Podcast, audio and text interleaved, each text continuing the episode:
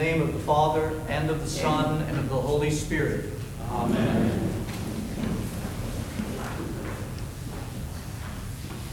Can I have your permission to ask you a tough question? A question that might make you a little bit uncomfortable, and I say that because it's a question that over these last couple of days has been uh, asked of me as I have looked at this particular service for Holy Week. And if you don't mind, I'd like to ask the question to you as well. Think about this. How much of your day, think about your day, how much of your day, indeed, how much of your life do you spend thinking about yourself? How much of your day, as you go through your days, do you find thinking about yourself? And I think you know what I'm talking about. Those days in particular where we seem to fall into living that self consumed life. Whether we're worried about our finances, what we're gonna, whether we're going to have what we need, whether we're thinking unhealthily about our brokenness and, and our deficiencies, and, and we have a bit of woe is me time that we sink into. Or maybe we're choosing to do what we really want to do over and above the needs and desires of those that are around us.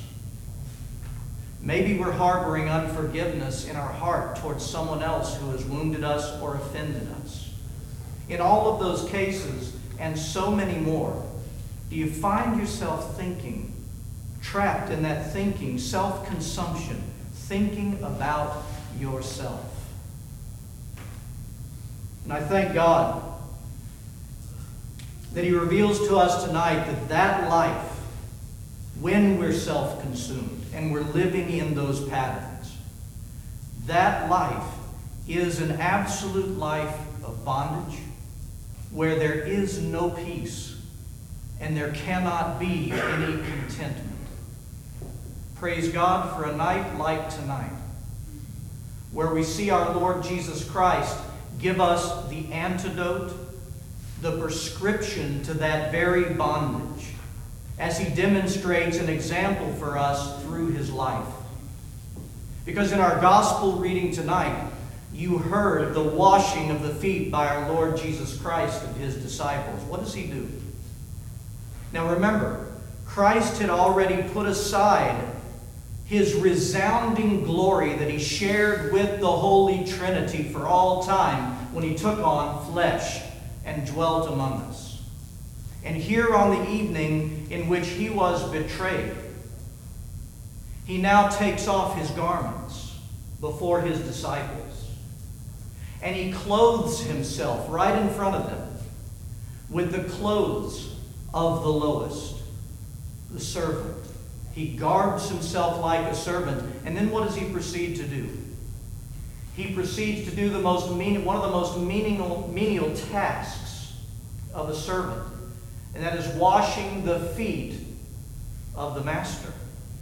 That's what a servant would do. That he would wash, and the feet, believe me, in those sandals in that day, walking on dirt and perhaps muddy roads, would not be very clean.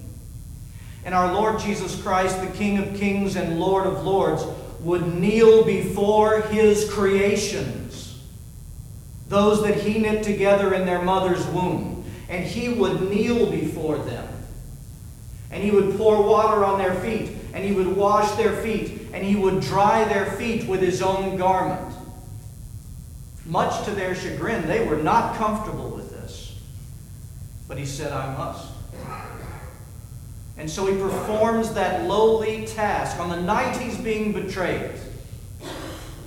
And then he arises and he looks at his disciples and he says, As you have seen me do unto you, now you so do unto one another. What is it that he's saying? He's saying how you and I can be freed from the bondage of self consumption. He's saying the way to that freedom is to humble yourselves before one another.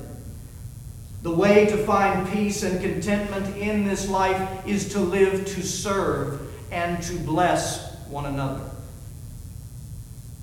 Listen to St. Augustine as he comments on this very act of the foot washing by our Lord Jesus Christ.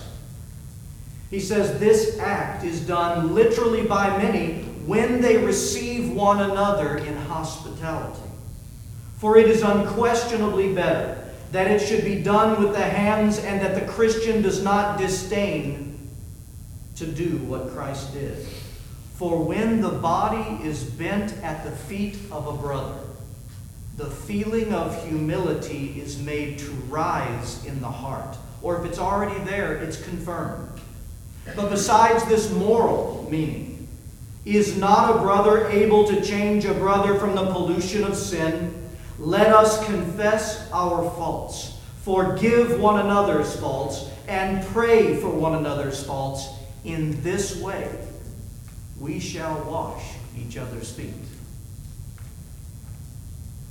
That sentiment, that teaching of St. Augustine brought to mind the teaching of our patron saint, St. Peter, in his first epistle from 1 Peter chapter 4, verse 8, when he says, And above all things to the church, above all things, have fervent love for one another, for love will cover a multitude of sins. St. Leo the Great commented on that particular verse by teaching us this Nothing is stronger against the wiles of the devil, dearly beloved, than the kindness, mercy, and generosity of love, through which every sin is either avoided or conquered. Through love, love of one another, love of God, every sin is avoided or conquered. Why? You ever thought about this? That it is impossible to sin when you love? It is impossible to sin when your life is postured to love. Because love casts out the trappings of self interest.